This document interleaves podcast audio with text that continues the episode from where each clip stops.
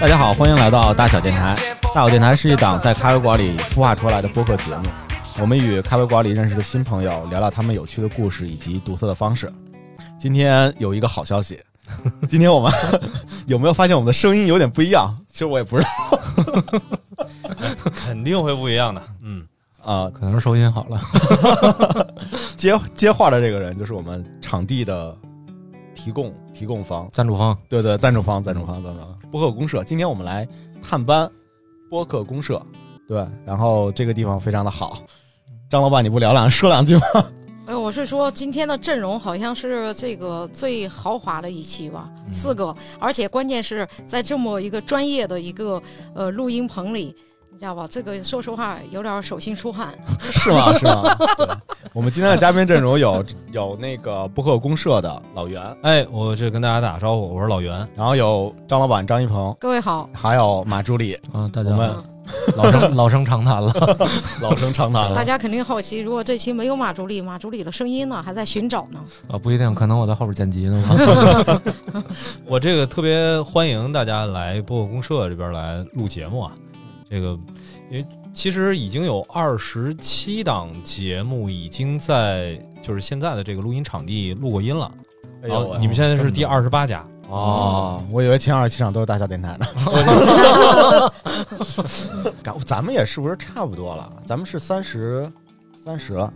对，嗯对，对，对，三十是的几，三十多期了。哦啊，你们说的是期数啊？对对我我说的是我二十七家儿电台。哦，我的天啊二十七家，能举举一些比较有名的、如雷贯耳的一些耳熟能详的耳熟能详的我们的，嗯四字成语谁不会？张老板酷 爱四不字成语，是找到规律了是吧？就是发现那个做播客的都是把自己那名儿给起一个四字成语。嗯嗯你看今天那个刚刚走的，像津津乐道，嗯，然后刚刚你们也不也都碰见了，差点 FM 跟钱粮胡同，这是今天来这儿录音的三家。嗯然后前面的话，像能力有限，呃，跟我走城市 BGM，神经有病，相亲有话说，然后现在改名了，呃，还有像公社这边出品的特费神、超级文化、仙境之桥，就是这些节目，就是我这随便提几个啊，嗯就是可能都不是很有名，是吧？嗯，都听过，没有都啊听过。 我们其实这个呃找播客呃在那个地图上查是能查得着播客公社的，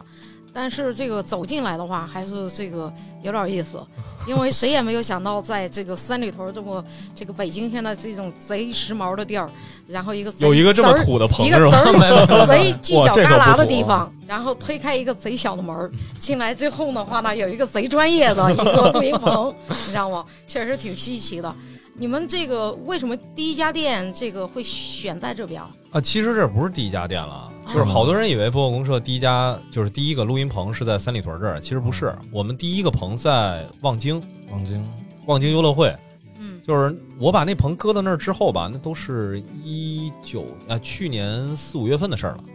我发现没什么人去，因为我自己就在望京那边上班儿，所以当时我觉得，哎，这不是来望京不挺方便的吗？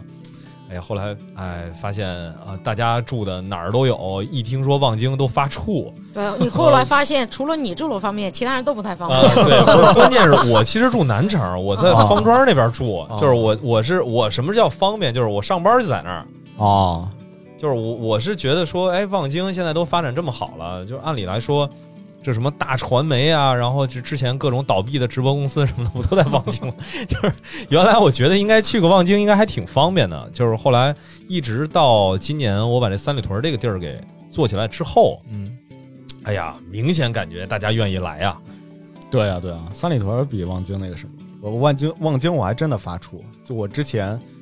之前公司在望京，我真的是上上上从家到公司没多长时间，但是一直上下班都开着导航，因为我在望京里面就会迷路。我感觉望京不是一个就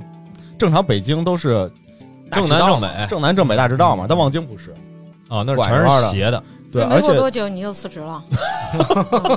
原来这是换工作原所以因啊。公司选址也很重要。 对啊，对啊，对啊，对啊，所以我觉得这个播客公社放在这块儿，播客公社这个能不能这个老袁能不能讲一下播客公社是做什么的？嗯，哎，对，你看，这就有探班的感觉了啊！哦，刚才感觉都是朋友坐一块儿闲扯淡的，对你 看我们大小咖啡以精品咖啡为载体嘛， 啊，对对对对对对对对，吧？就是因为其实现在很多人觉得一听播客公社这名儿啊，就是老是觉得像是那种什么直播工会，嗯，就是我现在其实特能理解，比如说互联网从业人员，就是听到类似于像公社什么这样的名儿，就是会往那个方向去想。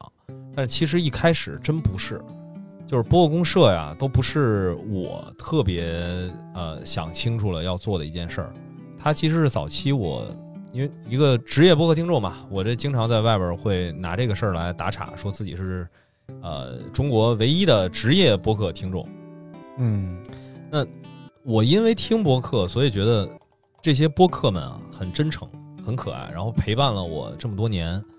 我呢就去找到这些主播，我说我自己也是干营销出身的，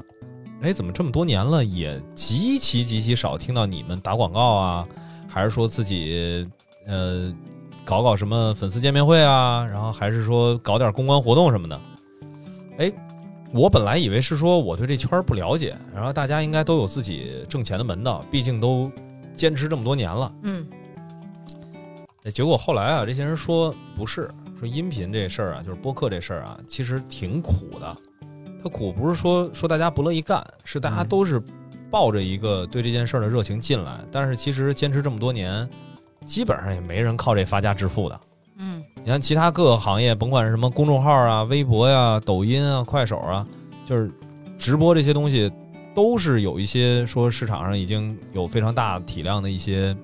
人吧，嗯就是赚着钱了，然后能够告诉大家这事儿能挣钱。但是播客其实这么多年了没有，然后当时就说说，是不是能委托一个不做播客的人，然后来发起一个类似于像联盟性质的东西，嗯哼因为如果大家都做播客吧，谁都有点拘着这个面儿，就觉得哎呦，我要是自己搞一个什么联盟还是什么的，这不是有点排座次的意思吗？就是有点拉山头的意思，就是就是当然不是现在啊，就是我就说两年前，因为那时候确实是还不像今年，突然好像播客还被关注了一下。那那时候大家都不太方便去干这事儿，然后就说那干脆由我来发起。那实际上当时是受各个播客的委托，去弄这么一个组织，叫嗯播客公社。那会儿呢，我也没把它当成一个什么创业项目啊。这是哪一？年？二零一八年的十月份，哦，哦，这都已经两年多了。嗯当时其实想的特简单，就是服务播客，我自己做营销的，那我想办法让大家最起码的有一些可以商业变现的路径，因为我听这么多年，我相信我绝对不是那个，这就是世界上唯一一个听播客的吧，这不可能。嗯对，我跟播客之间建立的这种信任的关系，我相信其他的一些听众应该跟我的感受是比较类似的。嗯哼这个其实是我做播客公社的一个最主要的一个原因。当然，后面到一九年的五月份的时候，当时我就觉得，哎，这事儿好像还挺靠谱，因为那时候拿着一些客户的案子去做投放，当时已经执行了，呃，三个客户投了十七家节目了，在五月份的时候，你说的这个投是指的他们广告投放，放，对对对对广告投放是对，吧广告投放嗯就是很简单，口播也好，还是这个呃带货，好像确实没怎么带，但是发过优惠券儿，就还嗯给一些软件儿做过下载，给一些电影儿做过宣发，就是这些活儿，我觉得哎，播客这事儿能成，我没听说品牌那边跟我说投诉说这效果不好，没有，大家还都挺满意的。嗯那我觉得这事儿差不多，我就正好在五月份呢，我就真的是把这事儿当个创业项目来干了。嗯这个是呃，差不多公社这两年的一个早期起步的一个情况吧。那那到那到现在的话，这个播客公社，这个有几次点石成金的这个这个经历，或者是说有几次，就是嗯，就是带着这些，带着多少家这个播客节目都实现了商业化方面的一个探索呢？呃，不是这这个这说的这个问题就比较尴尬了，就是说咱们怎么衡量商业化这事儿啊？那你看最近的一次，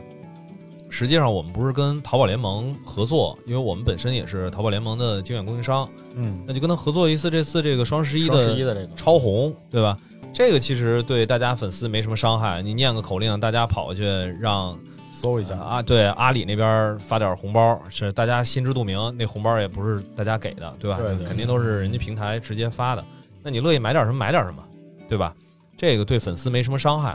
这个一共是带着六十七家节目，嗯呃，总体销售额是两百九十七万，双十一的时候，然后这次双十二又带了几十万，肯定是超过将近三百五十万的总收入吧。嗯就是这次这个活动，呃，双十二又增加了几家，现在有个将近八十家，最起码是通过这个事儿发过红包、变过现，嗯，别管钱多钱少啊，就是我觉得证明什么呀？就证明咱这个听众，第一对这事儿不反感，然后第二，从我们目前发那红包那数啊来看，其实甭管你是大节目、小节目，流量有多大，还真不见得你数量越大，播放量越高，你这红包呢消费越高，还真不是这规律。所以我觉得还是给刚刚开始做播客的有点信心吧。更多的其实还是看这个听众的忠诚度，呃，其实我觉得听众还都挺忠诚的，就是是吧？你这本来这声音这事儿就是很容易建立起一个信任关系。嗯，因为我不知道其他人怎么看这个事儿啊，因为我记得今年的 Profess 上面我忘了是谁说了，呃，他描述播客这事儿是什么？上次我跟一鹏喝酒的时候，我也提过这个观点，就是别人认为播客是你身边最熟悉的陌生人，嗯嗯，长时间就有一个人就在你高耳边在那叨叨，对吧？就你习惯了，真的是习惯了。嗯对对对，所以在播客公社没有做这事儿之前，这个咱们这个播客们，这个就就真的就没有商业化的能力，或者说他们有这个意识吗？或者他们就是想尝试商业化吗？之前应该都尝试过吧？像我之前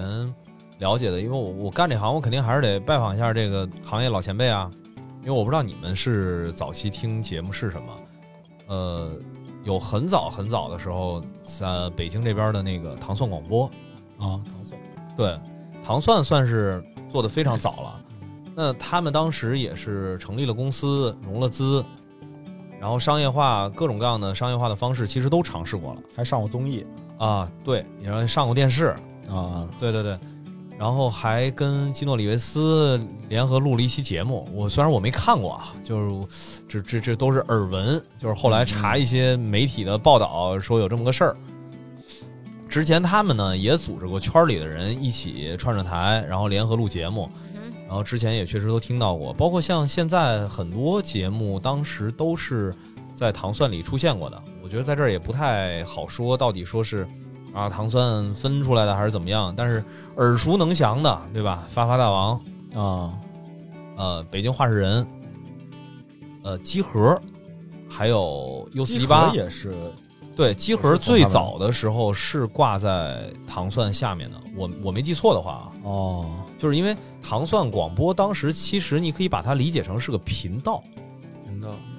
就是它叫广播嘛，啊，就是它并不是说说我我就是单独的一档节目，哦因为，你像大王就是他那里面那个女子脱口秀走出来的，对对对，就是那时候其实已经就有一点点儿现在像我干公社的这个感觉了，但是不一样的是那时候大家可能前期也都没想的特别清楚到底就是为啥要做播客，就后面可能也会有各种各样的问题。那我觉得呢，咱这儿也没必要去猜糖蒜后来为什么没有做得更大更强，嗯但是起码我觉得他给大家提供了一个小的理想吧。嗯，哎，我记得对上一次我跟一鹏正好是在，咱是约在方家胡同吧？对，那个就是原来糖蒜广播的旧址，就在方家胡同里。哦，就是那天聊着喝杯酒，但没想到他居然知道方家胡同。我我肯看定知道啊，就是嗯就是方家胡同对于很早期很早期，因为我拜访过的这些老牌的播客们来说，它就是一个呃，有点像是一个精神的存在，就是曾经在方家胡同有糖蒜广播，曾经大家都是聚在那边去录节目，然后那会儿呢也没那么多人天天惦记着商业化，就是一帮好朋友，而且特别是呃跟音乐这个圈儿离得还比较近，哦，所以当时据说氛围特别好，在曾经有一段时间。所以不是说播客没有想过商业化这事儿，也不是说今年突然好像播客火了，然后大家开始惦记商业化，没。这好多节目其实，在三四年前就开始在尝试做付费，五六年前就开始卖周边，就这些事儿啊都试过，没有任何新鲜的，嗯无非是说在之前啊，大家其实也不是特别在意说，哎，我做这到底是啥？我做这个到底是个网络电台，嗯我还是做了一个音频节目，我还是做了一个广播，线上广嗯播，我还是做了播客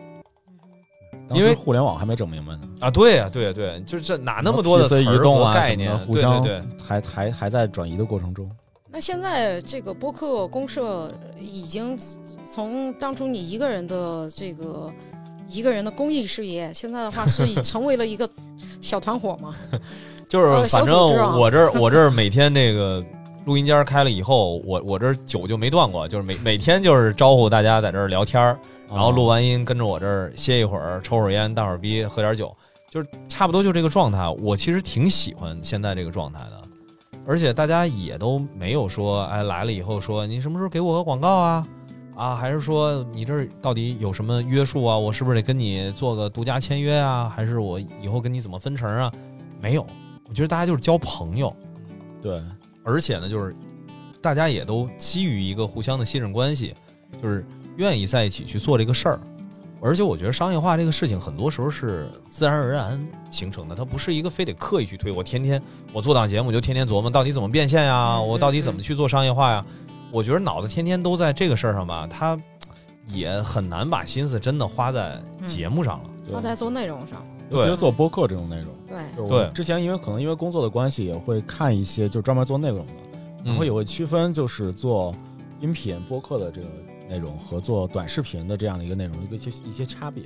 后来会发现是说，就是做短视频的人都非常的急功近利，就你会看什么抖音上面或者快手上面，还有之前的西瓜什么的，就他们在做的话，就会发现有很多很多人，比如出了一两期就不再出了。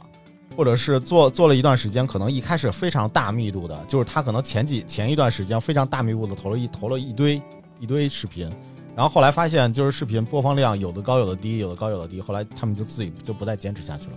但是播客会发现非常非常长长尾，而且嗯非常是的非常就是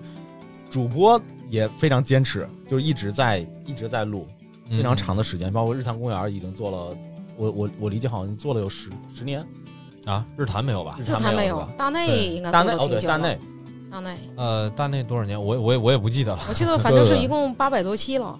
呃，反正期数不少，哦是对，非常嗯期数非常多。对，但是视频的话就没有这样的一个坚持这么长时间，还 一直所在。所以前几天我跟这个老袁见面，我要跟他说，我说播客在我的心里头特别像这个这个这个拍了很多季的这个美剧或英剧。嗯，是是就是你哦会，你比如说哦有些演员啊，对哎，对比如说对有些对演员，你会跟着他一起成长，成嗯长个十几年，你知道吗？是不可思议，这个在在咱们国内的话就没有电视剧是这么干的，你知道吗？但是播客的话，你就是可以听着一个人，听着一个人的声音，跟他一起成长。嗯，哎，这真的是特别有意思，就是因为我之前啊，一个是听《野史下酒》，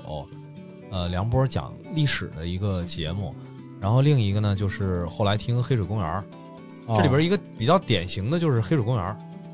我听完他的整季的，就是不能叫整季，听完他所有节目以后啊，我老有一种感觉，就是在我还不认识艾文跟金花的时候，我觉得我跟他们特别熟，就是从艾文他家里头出点什么事儿，然后到他这个老婆怀孕生孩子，你看看，然后孩子上学，是的，然后金花儿这个什么就是跟他媳妇儿打架是吧？就是家长里短那点事儿吧。然后这个金花儿跟他表弟 CS 童年的那点事儿，然后再加上他孩子上小学、上初中，对孩子多高了，对，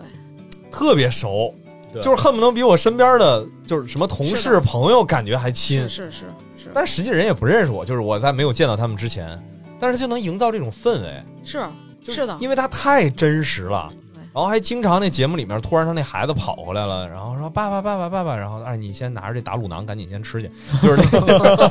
对， 然后然后像梁波呢他自己家里养条狗，然后录着录着节目，那狗就突然叫了，然后要不然就是录着节目中间一半，嘿回来，嘿然后就出去狗从屋里跑去了， 就很多东西它其实我后来问啊，确实是刻意保留的，不是说我懒，我我我我不想剪，就是因为他觉得这种真东是西它是给听众去营造一个他的录音场景和自己生活环境的一个哦一个比较有有帮助的一种一种环节的设置，而且就是可遇而不可求的。而且它实际上是不是有情感的，有情感对的。对对，所以有时嗯候我都特别害怕，你说我这专门搭一棚，然后大家最多不是也就喝酒的时候往桌子上放个东西，然后有点动静，然后其他时候这声音也挺干净的，嗯，就是反而是不是会失去了那种就是特别生活化的气息？你也可以养条狗啊，呃我觉得这个还是要跟这个播客这个节目想传达的东西相关吧。啊，呃能，有这些就的是话，其实这个的话也造成另一个问题，就正好其实今儿也是借这机会喝着酒，我就说一下，好多人觉得你不认真，你不专业，就是你怎么能把这种生活化的声音放进来呢？嗯，就是，但是在我看来，大家本来也，尤其是在北京这边的大量的节目啊，就是它有一特点，我不知道大家有没有关注过，北京的播客节目啊，用真名的少，哦，嗯还真是。就是嗯，你看金南花方这还边也好，的还是艾文也好，这都不是真名儿，你听都知道。嗯，就是他也不会说自己在哪儿上班儿，也不会说自己干嘛的。嗯有点他意思其实就是说我打开这个麦克风，我跟你分享我的生活，我不是跟你分享我的 title，我不是跟你分享我的高光时刻，嗯啊，就是我希望能够拉近让，哎，之前金花有那个就是黑水公园的那个宗旨吧，或者说金花之前一直在说的一个事儿，他希望他的节目让哪些人有共鸣，让哪些人有认同感。优秀的怪咖，努力的普通人，这个是他给自己希望获得的听众的一个定位。他希望这些人能够通过听黑水公园的节目，能获得一个认同感，然后不那么孤独，觉得自己并不是世界上唯一优秀的怪咖，不是世界上唯一努力的普通人。嗯哦，所以他不会去在这个上面去，哎说，因为那我我现在我也可以，当然我也可以去说金花是干嘛的，啊，金花是前完美世界的，就是这个游戏公司的一个高管，哦，然后他呢专门是做 UED 设计的，而且还出过 UED 的教材，出过书，哦，就是，但是你这些 title 放在这儿的话，你让他去讲 UED，你让他去讲设计，让他去讲游戏，你会觉得特别顺吗？哎，但是咱们这边的大量的节目不是这样的，嗯，他们都是希望能够拉近自己跟听众之间的距离嗯。我让真你是他听们到刻更意真实，的，他们刻意的营造的这种区隔感，还是说就是就是人家在工作上面啊，本来每天就得顶着这个 title 去各种各样的社交场合，还是公司，还是职场，人家其实就是希望通过麦克风能够找到一个更轻松自在。他喜欢电影，喜欢动漫，喜欢科幻，这些东西真的跟他的工作有关系吗？不一定，也不需一要，定。不一定这个东西是他想表达的，他就去做了这么一档节目。所以我认识的更多的就是因为我我是从北京开始做播客公社嘛，那我一开始联系肯定都是一些呃比较老牌的节目，不管是大王还是三好，嗯还是呃石阳哥，就是以前的《鬼影人间》，现在《哈喽怪谈》，都是类似于这样的事儿。就是大家很多时候听，我不知道有多少听众会听那个《哈喽怪谈》，以前的《鬼影人间》，就是刘诗阳，其实最早也是跟波米一起做观影风向标，后来才有的反派影评。嗯，极少极少有人知道刘诗阳是干嘛的，他也没在节目里说过。我觉得我插播一句啊，我觉得老袁这个地方简直是我中国播客 简史。我觉百科得大全近十年的这种这个发展历史的话，这所有的咱们都这个听过的或者这个这个膜拜的这个呃播客节目，这个老袁全部都认识。对？而且都知道他们的发展史，而且台上台下的都知道，但是我觉得是这 样。听幕你前刚幕才后的全对，知道听。你刚才讲的话，我觉得播客的话更加这个验证了一些我对播客的一个理解，那就其实大家更多的它的缘起还是因为这个主播们自己感兴趣。如果他自己对这个事儿没兴趣，他乐于分享，他就是他分享的是真实的，所以说他不需要去担心我这个东西投放到市场之后有没有声有没有声响，嗯，所以以他无论如何没有声响，他也一定会做下去。嗯所以我觉得这种背后的这个爱好或者热情还是非常重要的。对对对对对，他其实是找到一个自己去表达自己的一个渠道，就这样的话，他可能就会把商业回报也好，各方面的这种利益上的诉求也好，他他的预期就会变低，对，这也是那些节目能坚持这么多年的原因是。是是，嗯我觉得其实现在嗯，即使外面风声吵得这么的大也好啊，或者是什么也好，但是现在好像现在做播客的人，其实他们心态也都是还是这样的呃一个，心态。绝大部分还是维持在对这个对心态里对的。对对对对，现在就是平台吵的比较 嚷嚷的比较大，呃， 对因为我我我觉得就是我们也要去接受，呃，这这个就是另一个版本的播客的一个历史了，哦，另一个版本，另一个版本二等啊愿闻其 详。对，就是我刚说的这种呢，不管是对于平台来说，还是对于媒体来说，他们会用两个字来形容，叫草根儿。嗯啊，嗯，但是是不是真的草根儿，不一定。只不过呢，他在节目当中所表现出来的，就是我也不秀 title，我也不是什么名校毕业，我也没什么海归背景，对，就是我就是一个普通人，你也别关心我干嘛的，你听我说的有意思就成了。对，另一条线是什么呢？另一条线是从呃反播这档节目作为起步，而不是以糖蒜。哦，反播呢是非常严格的遵照了播客的制作的方式和分发的机制。哦，嗯然后它呢，也就是我们之前这个圈儿里俗称的 RSS，然后自己去搭建网站，然后自己去租服务器，然后用 RSS 的方式，然后输送给苹果，嗯，然后再到后面有李如一老师的哦李 IPN，、如一，对我一直在想这个名字。对， 就是这个呀，是另一个版本的播客故事。哦，在那条路上，确实是一些呃令人敬佩的精英老师、呃媒体老师、文化学者，然后在做播客这个事儿。嗯，就是我不认为说这两件事儿本身是冲突的，它就像什么呀？比如说咱们现在打开电视，我们都说看电视，你看的这个东西可不一定是一个，有新闻台，有电视台，电影台。就是这还是频道，咱就说内容。乡村爱情故事是不是电视？焦点访谈是不是电视？是新闻联播是不是电视？但是到底是谁在看？然后你这个里面的人到底是以什么样的心态在做，它的差距就比较大了。但是我们不会说，哎，我平时都是看纪录片儿，然后我看电影，现在突然打开一个呃节目，然后发现旁边那人哎特别喜欢看综艺节目，你看这不是电视，嗯不会吧？嗯哎，但是现在播客的这两个版本的故事啊，是会这样的。哦， 两拨人会打起来是 吧？不是两拨人啊，我觉得倒不是会打，啊，是因为大家越来越希望说，哎，播客能有一个定义，谁在做播客，哦谁在听播客。我觉得不是在打，而是不希望自己归入在另一波呃不是自己的受众群体的那个人的认知的体系里。哦，所以我我觉得我善意的去理解这件事儿的话，就是很合理啊。你看电影儿不是也这样吗？不是，就是不是好多有那种影迷说你这拍的也叫电影儿，对吧？ 那在我理解里头，你去大银幕上面，你去电影院，你别管这片子到底是播什么，哪怕说你就一综艺节目《爸爸去哪儿》弄一电影版，我也不能说人不是电影啊，对吧？就是嗯这，它就是个媒介嘛。我们到底是通过什么样的媒介接触这个信息？所以在我这儿，播客定义就是这样。但是确实在市场上有两个版本的故事，嗯有意思，而且啊，这两个版本的故事至今交叉都不大。啊哦，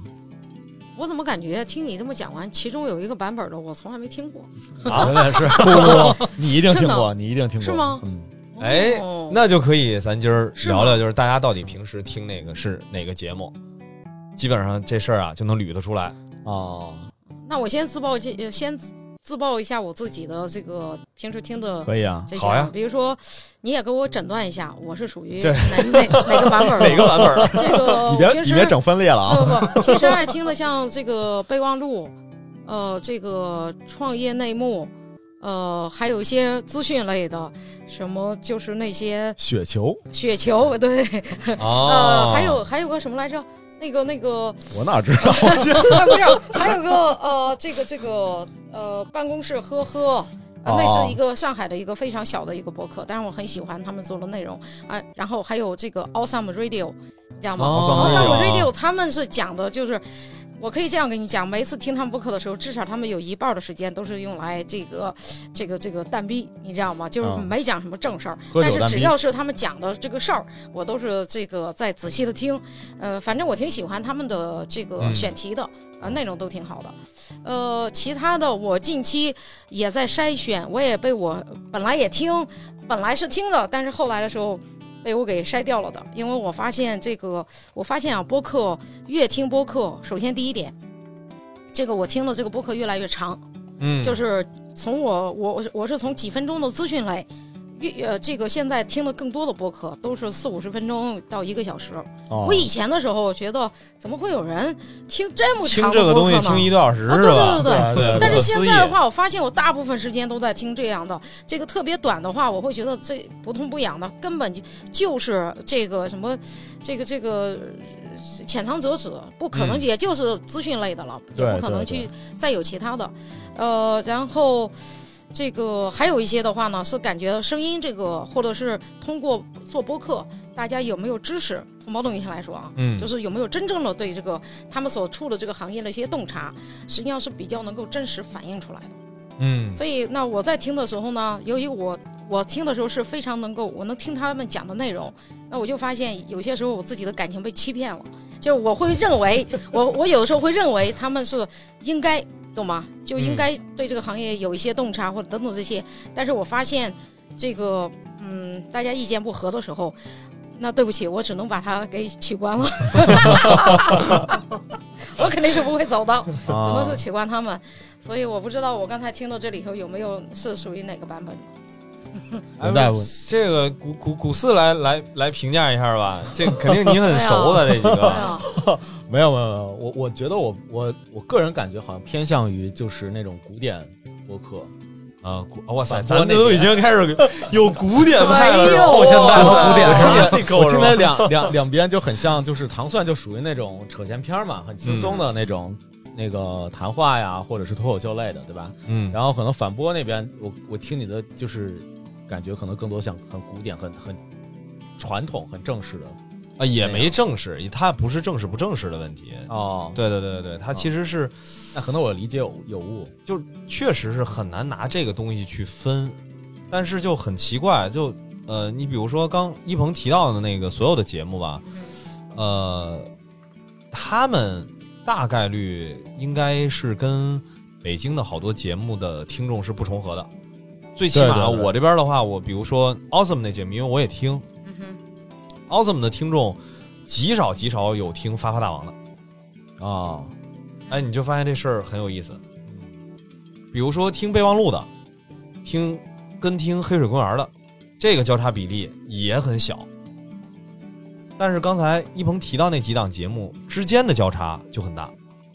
对对对错对有点意思。就是它都是是一类同同一类，对对，但商是也业也不是说你要拿它跟说这个到底聊的轻松不轻松，因为 Awesome 聊的很轻松啊，对 awesome 嗯哼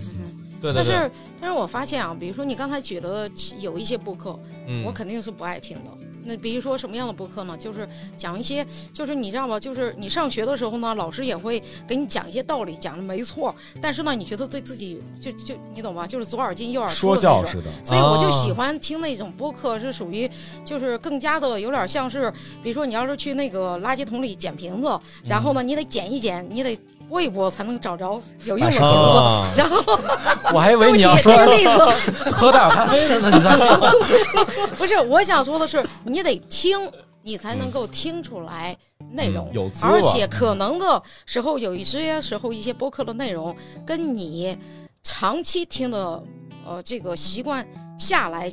这个你你你你所积累的一些知识，嗯它其实会产生一些化学反应，嗯你知道吗？对所以它才会有意义。但是我我其实很少会听一些，呃，这个等等等等，没意义你知道，我的故意就是讲就是，我比如爱说听比如说，就是对历史类的我就不 爱听。哎，我来来我我来来我马助理我也喜欢马助理了。马助理，马助理没来，没没，我我我我其实更喜欢听那些关于历史类的，因为我最近一直在看那个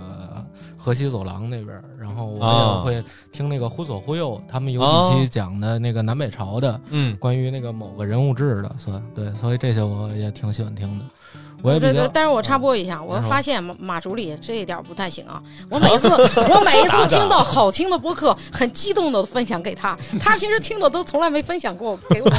来来来， 现场分享，现场分享一下，你也不听 啊，我听优斯蒂八，他已经知道你就不喜欢听那 些历史类了，我就讲吗？我就是觉得吧，咱俩处于同一个公司，应该各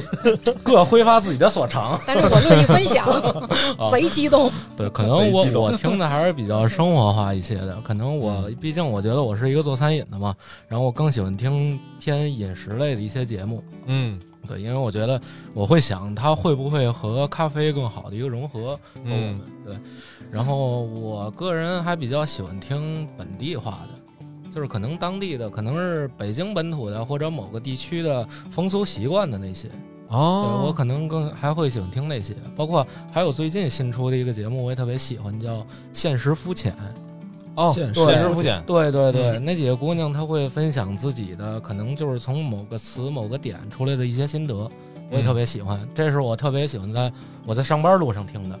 包括还有一个，还有一个是是，我觉得我也听不懂，但是我很喜欢听，嗯是是李厚辰老师讲的，啊，饭店 对对，翻转电台，对我觉得啊张老板肯定不爱听的，哦但是有人我知道。嗯，对我我我很喜欢那种节目，对，哎，钟丽老师在播客这个圈子知名度是很 高的啊，嗯我突然发现一个很有意思的现象，就是我们好像听的，我不知道老袁，嗯，老袁可以说说几个，我发现我们好像听的播客完全不一样。而我我这儿稍微的特殊一些，就是我可能刚早刚刚开始的时候啊，带着一个先入为主的观念，就是我先听的是哪类节目，我觉得自己喜欢听， 嗯，但是后来啊，因为我这已经成了职业播客听众之后， 就是对我来说，我必须得把自己的这种偏见给摒除掉。那你像现在，甭管是呃，才做了没多少期的一些新节目，像《来日方长》，嗯我不知道你们听没听过啊。然后还有像剧谈社，然后这都是极新极新的，就是基本上节目做了十期不到或者十期左右的。嗯再早一些的糖蒜的女子脱口秀我都停播 N 年了，然后我要翻过头来再去听。那包括忽左忽右，我也是一期不落的在听。然后包括翻店，翻店呢我挑着听， 有就是因为有一些我就听着听着容易走神儿，我就是对对对对，因为这好多词儿啊确实听不懂，怎么就是什么呼唤数字利维坦了，我们怎么去反抗消费主义的陷阱啊，就是就是都是这种东西，就是在我看来，我觉得我你说我就是一做生意的人，你这跟我说这个，我就 对生活没帮助。对 对对对对对对对对对，就只能让我怀疑我是不是一个无良的商家， 所以就就是可能是这种心态吧，这当然是调侃一下，就是包括 U 四 D 八，然后包括像我肯定一直在会听的，呃，黑水公园，然后包括声东击西，因为我跟徐涛、哦我声们东也击都西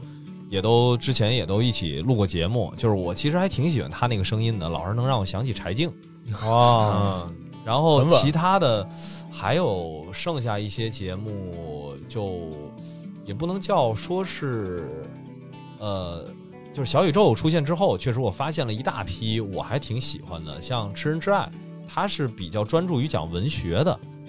呃，就是文学作品当中的一些什么讲亲密关系啊，然后或是讲一些这种相对小众的啊。当然，之前他还讲过讲过这个伊藤润二啊，然后包括这身边之前的好朋友都是天才捕手，网哥的这个不少，打捞带进的职业故事，嗯，对吧？然后还有文化有限，文化有限大一老师，然后星光跟超哥，我们现在其实也都还挺熟的了。哇，对，就是就是，其实你会发现我这个听的估计应该算是最杂的，挺杂我我我我也没有什么偏。偏好，然后包括闲者时间，我也挺喜欢那两个小姑娘，然后感觉就是在宿舍里边叨叨叨叨叨叨叨叨叨，哎，但是还挺好玩儿。然后也会听《午夜飞行》。啊，午夜飞行对，然后就是 Mark Katz 他出的那些东西，基本我都都会去听一下。啊，就是我能感受到，其实如果我摒除掉自己的原来真正喜好，所谓自己到底喜欢听什么这个事儿不说，那我其实是能感受到播客现在的一个多样性的。当然，这个多样性其实还是停留在了内容本身的层面，还不是说形式。嗯你比如说，我也会去听，呃，这个不叫听了，这其实《Homecoming》就是已经被改编成美剧的，嗯哼，呃，亚马逊出品的那档，实际上它原来是一个播客剧，那哦它就是一个纯嗯，呃虚构类的叙事的播客的节目。如果按照现在这个话说啊，嗯哼，那国内的故事 FM 我也会去听，就所以我，我我觉得以我的标准去去衡量到底我听什么，那基本上我什么都爱听。啊，嗯就是我发现现在在小宇宙也好，还是在其他一些平台也好，很多所谓的资深的爱好者，哎，确实有一批是会跟我有类似的情况，嗯就是他其实是喜欢这样的方式，他喜欢去探索，而不完全从自己单纯的个人喜好出发。对，我觉得未来这样的播客听众会越来越多。哎，我想问一下，从呃这个播客公社的数据上来看，嗯现在全国这个我比较这就是闲聊啊，现在全国有多少家这个或者有多少个播客栏目？呃，我们做了个去虫，就是嗯一个是做去虫，然后第二个的话，我们去监测了一下三个月内有更新的，嗯一共查到了一千两百五十多个差不多。 RSS 的地址嗯。那当然，去今年年底的年时候新增了很多啊呃，去年去年的时候有一个木问 FM，啊，对他们他啊们高野做了一个，对对高野，对对对对的，我看到他之前也 是嘿也是，保就持是他在合理那的里面的话也嗯是统计了一下，好像大概小啊两千，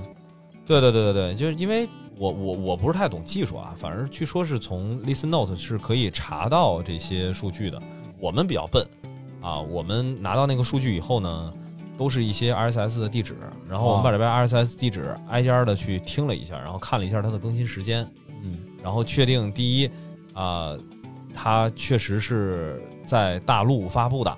然后第二呢，它确实三个月内还有更新。我们用这样的方式手工做了个驱虫，然后差不多是我统计出来这个数字，但是肯定不全。为什么呢？有好多节目啊，甭管是在网易云还是在喜马拉雅啊，他们根本不分发，而且他们也不知道什么叫分发，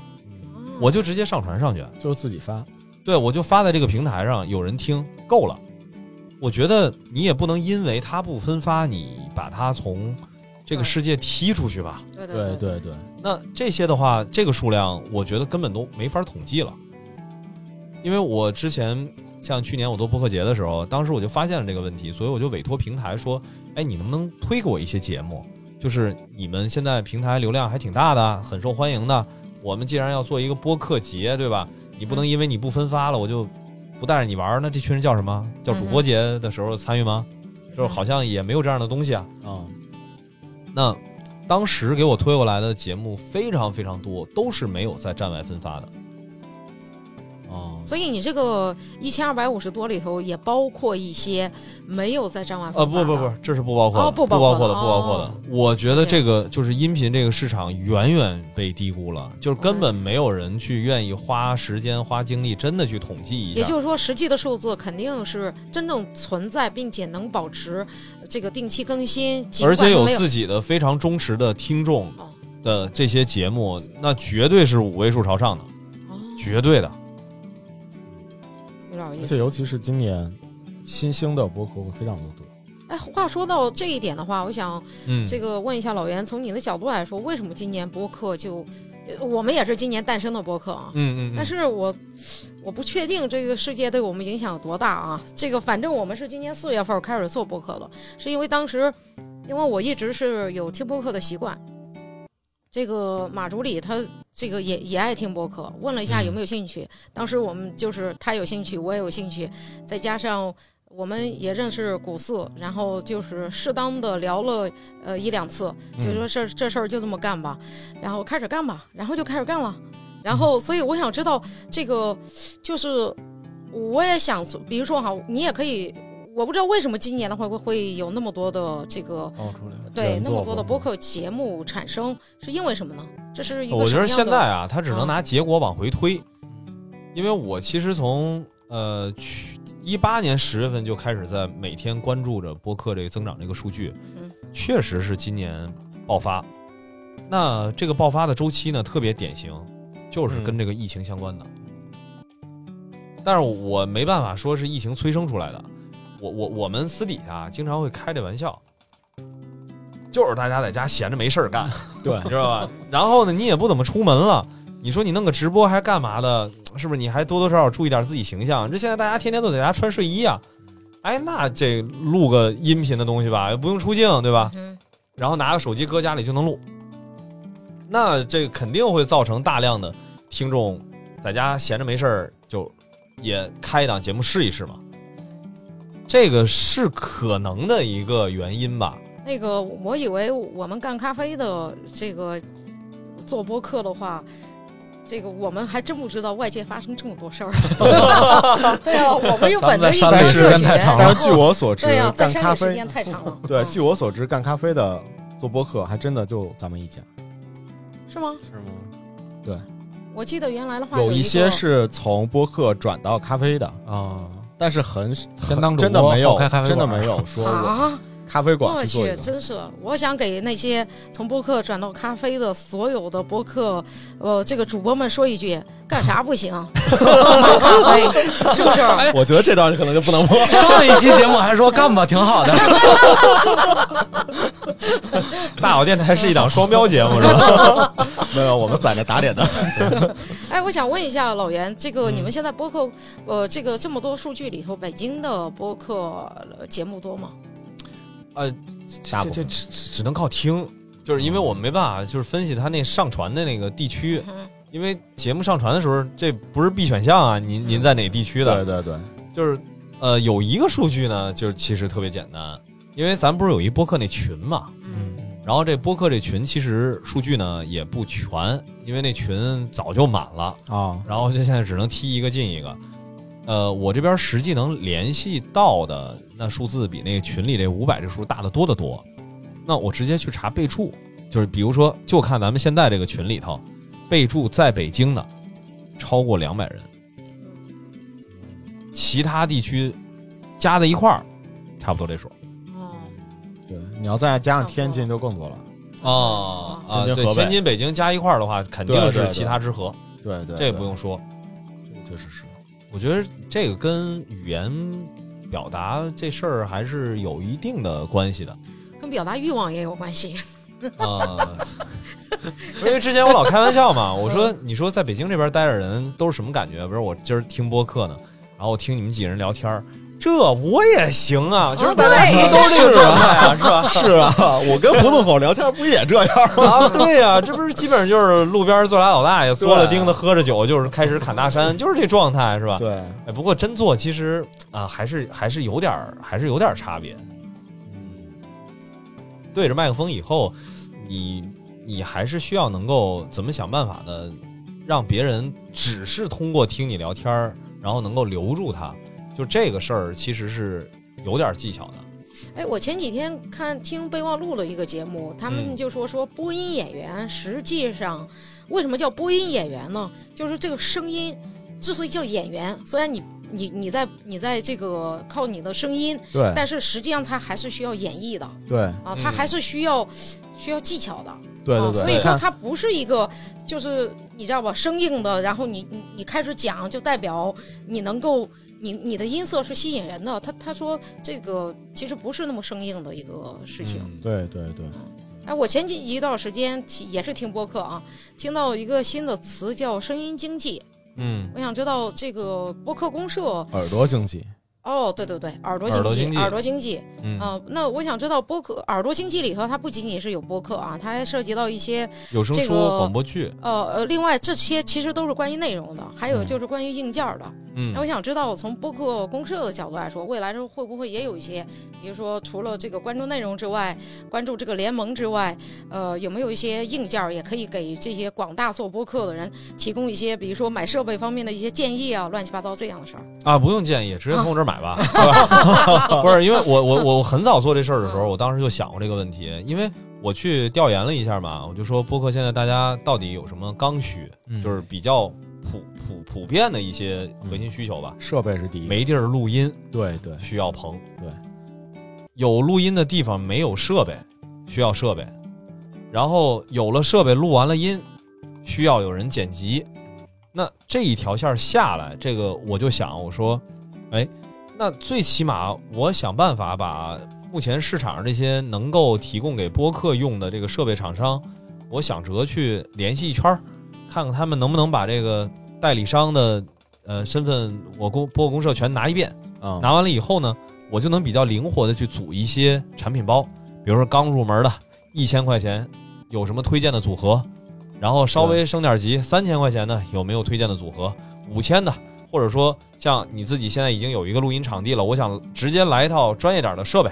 嗯感觉这你设备说不了这动些，的我们都经历过。啊对 对，就是这个事儿，这个事儿非常非常重合，嗯你知道吗？就是它其实是两头儿的，就是刚开始想做的时候，他不知道在哪儿录，嗯不知道设备是什么样子嗯的。但是你会发现，就是一旦你做了，你会发现，就是基本上大家所有人的设备基本上都差不多，嗯对而且而且就是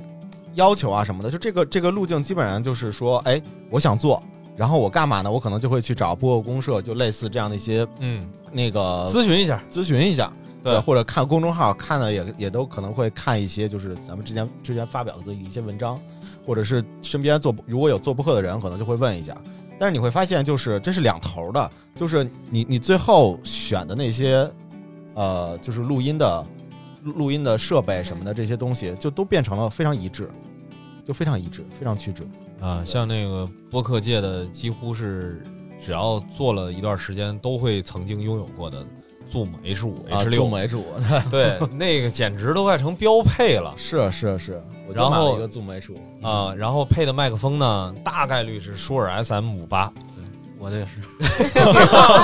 你看就看， 是说明什么呀？就是其实大家一想到设备的时候就这么多，对但是实际上你们不知道的是，其实设备厂商，呃，能够提供出来的一些能满足播客录制的设备远不止这些。哦你像我们的话，现在每个星期在三里屯这地儿有播客开放麦，哎呦哦，就是相当于硬广了一下了，是吧？嗯对，这个播客开放麦也是面向所有的播客来开放，听众也都可以来参与。哦那那套设备是什么？是泰斯康的台子录音机，配的是森海塞尔的两百多块钱一支的麦克风。哎，但这个组合你就没有办任何办法去找到，它性价比很高，绝对能满足一般人的录制的需求。缺点是什么呢？泰斯康那台子，好多人跟我吐槽长得丑， 长得丑， 长得丑， 哎，不像 Zoom 那个看着工业设计做得好。然后森海塞尔那个两百多块钱的麦克风呢，用着也很好，跟舒尔的 SM 五八最大的区别就是舒尔那金摔，呵，好当 家弹伙球了。对 呀、嗯森海那不金摔，哦基本上你要是一不小心掉地上啊，这麦也就差不多废了。哎，但是你说这个区别，你极少极少能在，比如说，哎，你推荐播客到底用什么设备的时候，不会看到。 对然后你再说说我们升级上来，你到很贵的设备，这儿不展开说，都会有类似的问题。其实可选的设备非常非常多，但是我觉得你让播客天天琢磨这事儿吧，这个，嗯，除非是一个录音爱好者，天天研究研究音响的事儿，不然的话是就变成摄影爱好者每天琢磨器材。我觉得这个本末倒置 了，你知道吗？对对，做测评去了。哦，嗯，哎，那老袁有没有那个播客公社？这个你们在这个地方的一些固定的活动，你们这些或者有没有什么活动，甚至于可以给所有的或者那些对你们好奇的这个听众们开放的活动啊好奇的听众啊，啊？不是，我这现在就呼吁一下，其实就是所有，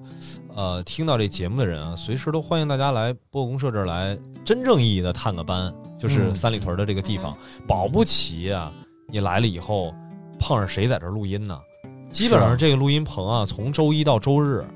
呃，上午不敢说，因为就是嗨，大家基本上上午来录音的比例确实不太大啊，嗯但是基本上从下午两点开始，一直排到晚上的呃九点十点，